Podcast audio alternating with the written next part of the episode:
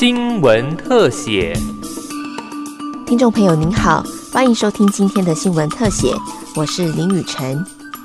近年来，电动自行车的死伤事故频传。根据立法院法制局的研究指出，目前国内至少有四十万辆电动自行车。交通部道路交通安全资料整合与分析平台的统计显示，一百零八年就发生三千零九十五起电动自行车的事故，造成两千六百七十九人死伤，其中有四百二十位是十五到十七岁的青少年，占所有年龄层大宗。再看近五年的数据，十五到十七岁的青少年骑乘电动自行车事故件数跟死伤人数，从一百零四年的一百八十九件，一百五十六人死伤，增加到一百零八年的四百九十三件，四百二十人死伤，死伤人数飙升了二点零九倍。进军儿童安全文教基金会调查儿童电动辅助自行车的使用状况，针对国小学生家长及国高中生进行问卷调查，结果发现有百分之二十五点七的国中生表示曾自己骑过电动自行车，其中有百分之十一点二曾发生过交通事故。如果依据教育部一百零八年全台学生人数进行推估。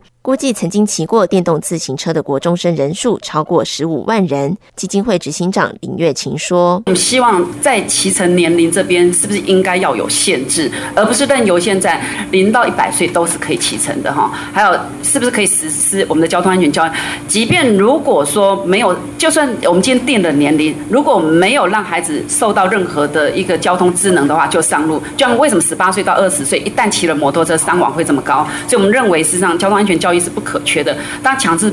保险跟挂牌上路这件事情，也是要政府来立法推动。调查结果也显示，有将近百分之八十的国小家长及百分之五十五的高中生认为电动自行车应该要挂牌；百分之八十一点五的国小家长跟百分之六十二的高中生也认为应该要投保强制险。认同者在比例上皆超过五成，显示在挂牌及强制险的规定上，民众有共识，认为应该进行规范。倪月琴强调，电动自行车作为新兴的交通工具，有着类似机车的属性，呼吁应订定更严谨的。法规并加强管理。此外，调查还发现有五成的国小家长跟国中生将电动机车误认为电动自行车，显示电动自行车的教育宣导需要再跟上科技的脚步。来自花莲市的王老师则指出，偏乡地区的大众运输不够健全，加上隔代教养因素，导致孩子假日常需依靠电动自行车购买三餐。花莲市区的交通事故，电动自行车就占了三成。他认为，在没有明确规定骑乘年龄下，需要将正确的骑乘安全知识纳入课程，所以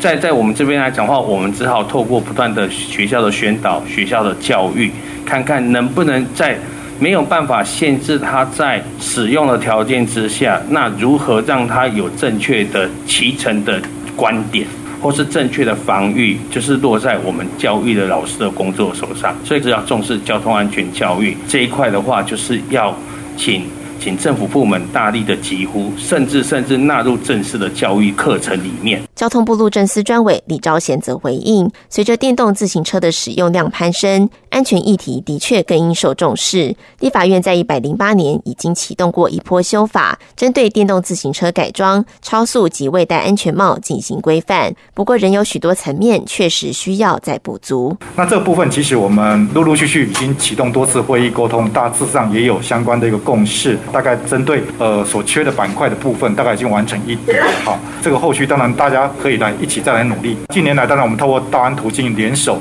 呃，警政单位、包括教育单位等等这个部分，也希望能够从学校这这边能，呃，从根本来做起。所以，特别交通部也结合 NGO，希望就是说，呃，有关自行车或电自的这个不安全教育的一个基本的教材，非常非常的重要。基金会呼吁政府重视儿少行车安全，尽速推动修法，包括订定电动自行车最低的骑乘年龄，落实交通安全教育。同时，也呼吁将电动自行车纳入汽车强制险，并规定电动自行车检测合格后，应办理登记、领用及悬挂牌照，才能行驶道路，以加强电动自行车的安全管理。